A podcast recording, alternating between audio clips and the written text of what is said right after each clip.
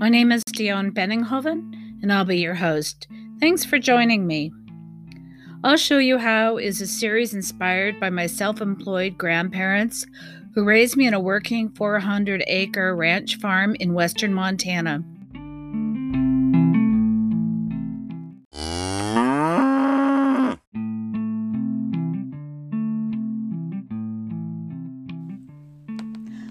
Our day to day life included a never ending cast of projects large and small, and comings and goings. They showed me how to be resilient in the face of unimaginable tragedy. Not only did they survive the last Great Plague in 1918, they also survived two world wars, the Great Depression and Dust Bowl, the Bay of Pigs, Nixon, oil embargoes, and waves of social unrest, hippies, corrupt law enforcement, and militia streaming into our Bitterroot Valley. This podcast tells the stories of my days on the ranch, with characters like Jean and Maureen Tingle, Ray Mowdy, the Mackeys, Ernie Buker, Jim Bailey, and me. I apologize for not publishing an episode last week. It was the election, and I had have had a few audio barriers, which hopefully are being addressed. On Tuesday, November 17th, I'm publishing my first videos to YouTube on the I'll Show You How channel. The production may be a bit rough, but I have some projects that you may be interested in. From making a winter garden to butter to puff pastry and holiday dishes and desserts, embroidered gifts, and on. I've outlined the first three weeks in the sponsor segment of this podcast. Today's two part series is not about Ernie Buker, though next Wednesday will be. Instead, today's episode is about a longer arc of my life.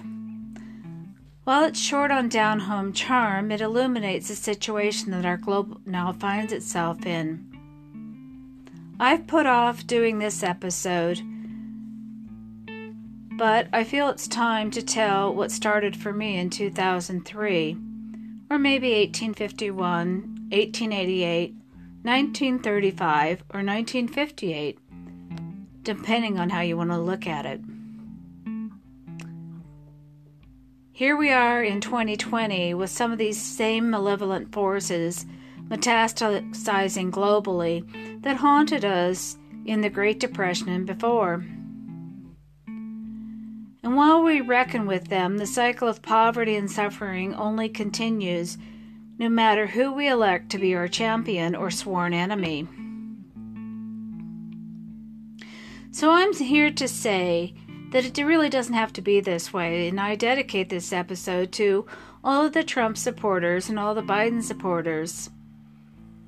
There are terrifying and destructive forces at play, yes.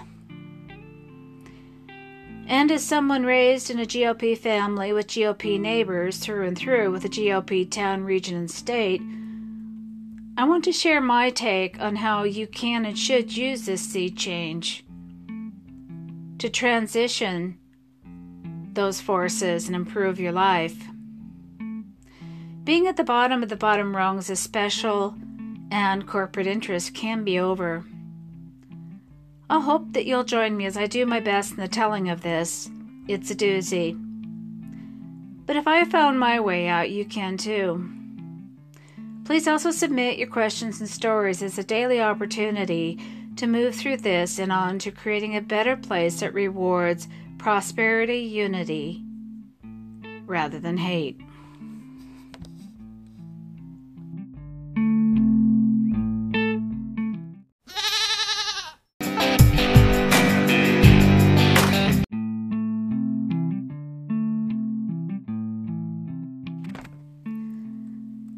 Today's sponsor segment is by I'll Show You How. On Thursday, November 19th, I'll show you how to plan and plant a wooded garden in a small space on YouTube. My hope is that helps those of you who want to be a bit more self sustaining and sufficient and engaged in your tr- nutritional needs. Then on Tuesday, November 24th, I'll publish a series about making butter and what to do with it, including gluten free pastry. I'm gluten intolerant, and that's kind of ironic considering that my grandpa's family were big winter wheat farmers as well as ranchers going back to Germany. And on Tuesday, November 26th, I'll show you a few holiday ideas of what to do with that puff, puff pastry just in time for the holidays. And then on into December, there'll be episodes on embroidery and crochet and making some fun gifts. I hope you join us.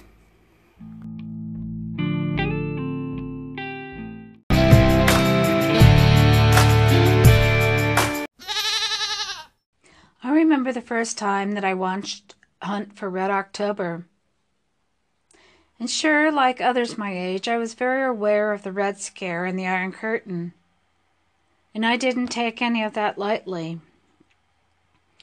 Though like so many of you, I also felt that the U.S. needed to develop more effective diplomatic strategies with our enemies. Had not my experience in 2003 occurred, given how and where I was raised, I was destined to be a Trump supporter. And probably more so, but let's not get ahead of the story. One of the reasons that I was raised by my grandparents is that my father lived overseas and was an officer in the military. That, in and of itself, predisposed me to falling into a swirl of global intrigue that was far beyond my depth. Like many of you, I also was predisposed to support Trump due to his supposed focus on the welfare of flyover states and agriculture. See, agriculture runs deep in my family.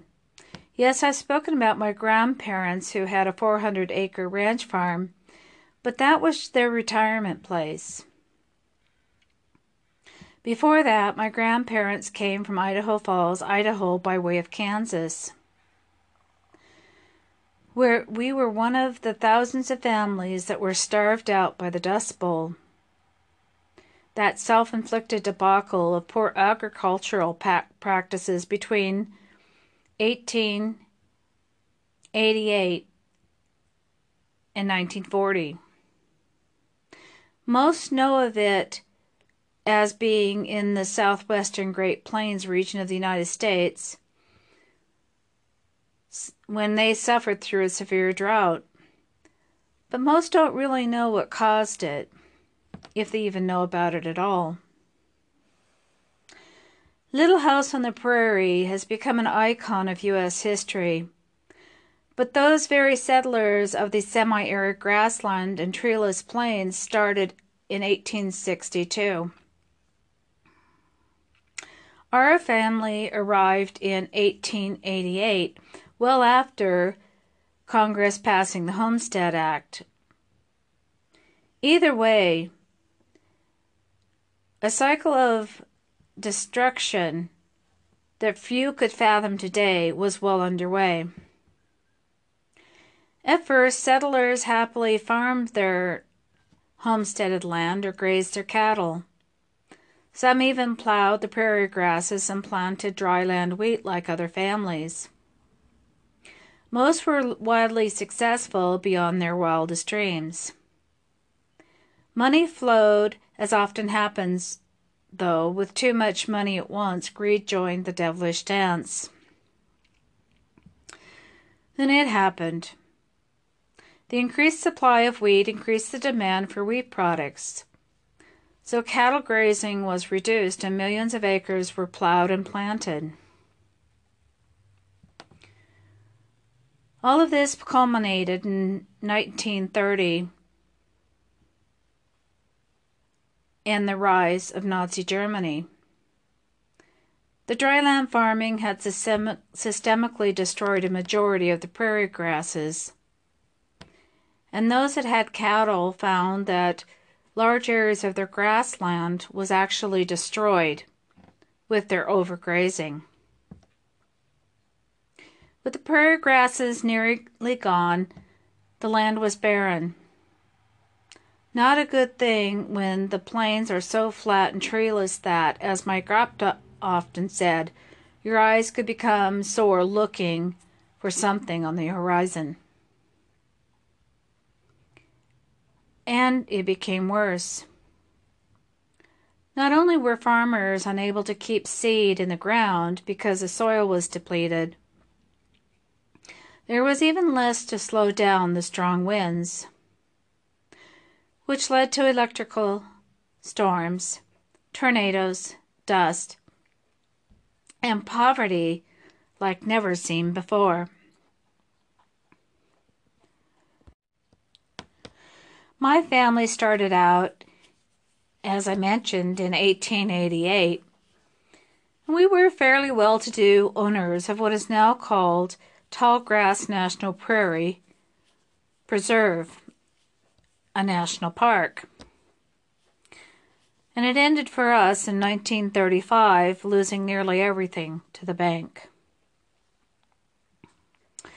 Some day I may tell the tales of what my family saw and experienced during those days and thereafter, but for this episode, let me just say we headed out.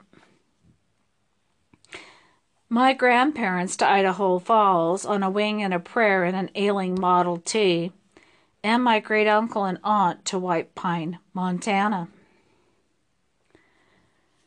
From there, my grandfather took up what he knew best on the rich soil that surrounds Idaho Falls.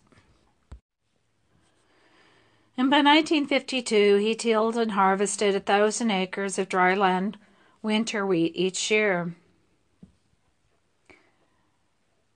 Then, as fate would have it, a seven year drought hit that region too.